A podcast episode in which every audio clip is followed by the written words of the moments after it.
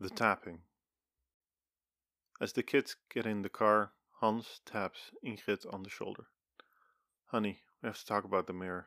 It's creeping the kids out and me too. I can't put my finger on it, but I really don't like it. Ingrid looks at Hans, sad. "Ah, I really like it. Let's talk about this at dinner. Now, kisses and goodbyes and have a great day. Love you. Ingrid leaves, seemingly hurries away, and Hans is left with a poor feeling.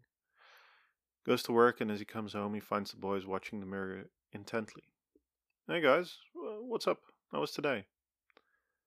Both of the boys, they just look at the mirror. Eventually, Jure notices Hans, seemingly shocks awake. Oh, oh, hi, Dad. My, my day was pretty good. He looks very closely at the mirror and then moves back again, and he starts tapping on the mirror. Hans immediately recognizes it's exactly the same tapping as the one that woke him up the night before. Hans puts down his stuff and excuses himself to make a bathroom visit. He closes the door behind him, locks it. Ingrid exclaims, Dinner time! It's a shame if it gets cold. Hans yells back, "I- I'll be there in a minute. Then he talks to himself. What the hell's going on here? He's tapping on the mirror. Why is it suddenly here and so important? Eventually, he recaptures himself. Uh, it's okay. It's all right. It's, it's it's just a coincidence. There's nothing strange going on. I'm just imagining things. He inhales and exhales deeply and flushes the toilet. He opens the door and the smell it just hits him. Hey, I, I thought we talked about no fish. As Hans gets back to the dinner table, he sees a similar recipe to yesterday. Didn't we agree to no fish in a bit? Though the boy seems to enjoy it. Well, Dad, it, it actually worked out much better today. Thanks, Mom, Jure explains. Ingrid smiles. Thank you, Jure. That's really nice of you. I'm happy you like it. See, Hans?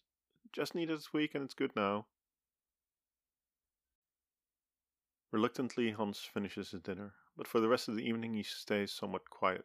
Unsure of what's going on, Hans does his best to act normal and happy, but inside he's quite worried.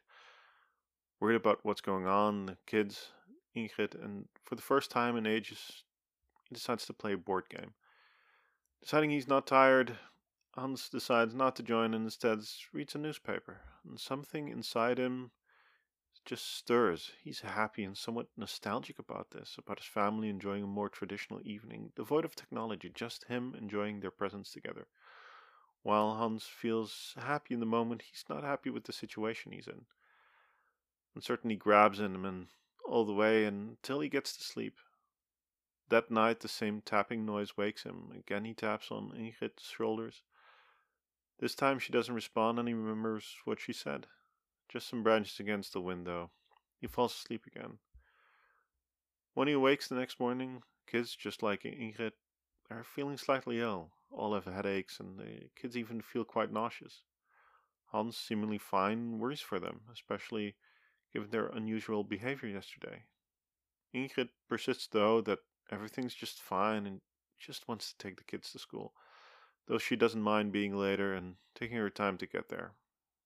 Hans, feeling sorry for the three of them, does his best to support them, make sure that they get to school in a reasonable time. Ingrid, feeling rather groggy, isn't up for much conversation with Hans, and Hans decides it's just better to let things be for now.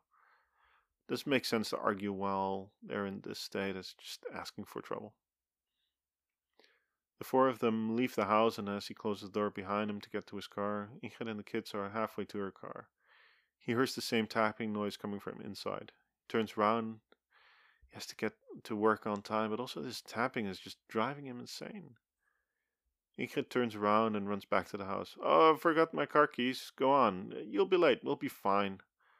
Hans leaves, and as he drives away, he sees the kids turn back into the house as well. At work, Hans is mostly just worried. He's distracted, can't really get much work done. The day crawls by, and his head just fills with more obscure explanations of what's going on. And by the time Hans is ready to go home, he's entirely exhausted, exhausted from the dawn out day, and exhausted from these intrusive thoughts causing him to worry. And as he gets home, things just feel much more normal now. Ingrid and the kids are at home as well. They're also tired. Ingrid prepares dinner, something that they're more used to. No fish today. Everybody still feels groggy and somewhat upset at their broken night and broken day. After dinner, everybody just crashes on the couch and silently they watch TV to pass the time. Eventually, Hans decides it's time for everybody to just go to sleep. Hans and Ingrid call, crawl into bed, Hans can't resist to ask, Ingrid, um, are you over? Ingrid not in mood for any kind of jokes. She turns around. Of course I'm not. I'm just having a massive headache. Hans nods. Uh, I thought we were acting weird the last couple of days, and I'm kind of worried. In no mood to talk about it, Ingrid practically ignores Hans and turns around. Good night, Hans. Ingrid starts snoring, and Hans just watches the ceiling, unsure of what to do next. It takes him ages to fall asleep, and he wakes up tired and distracted from all the worries. Ingrid, on the other hand, is exceedingly cheerful.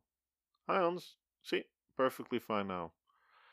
Hans just barely stumbles through breakfast, responding with little more than a grunt, and Ingrid reminds him, Hey, remember the party uh, next week? We still have to uh, go out to buy some clothes. I'm taking the kids to soccer practice. Please be ready when I get back.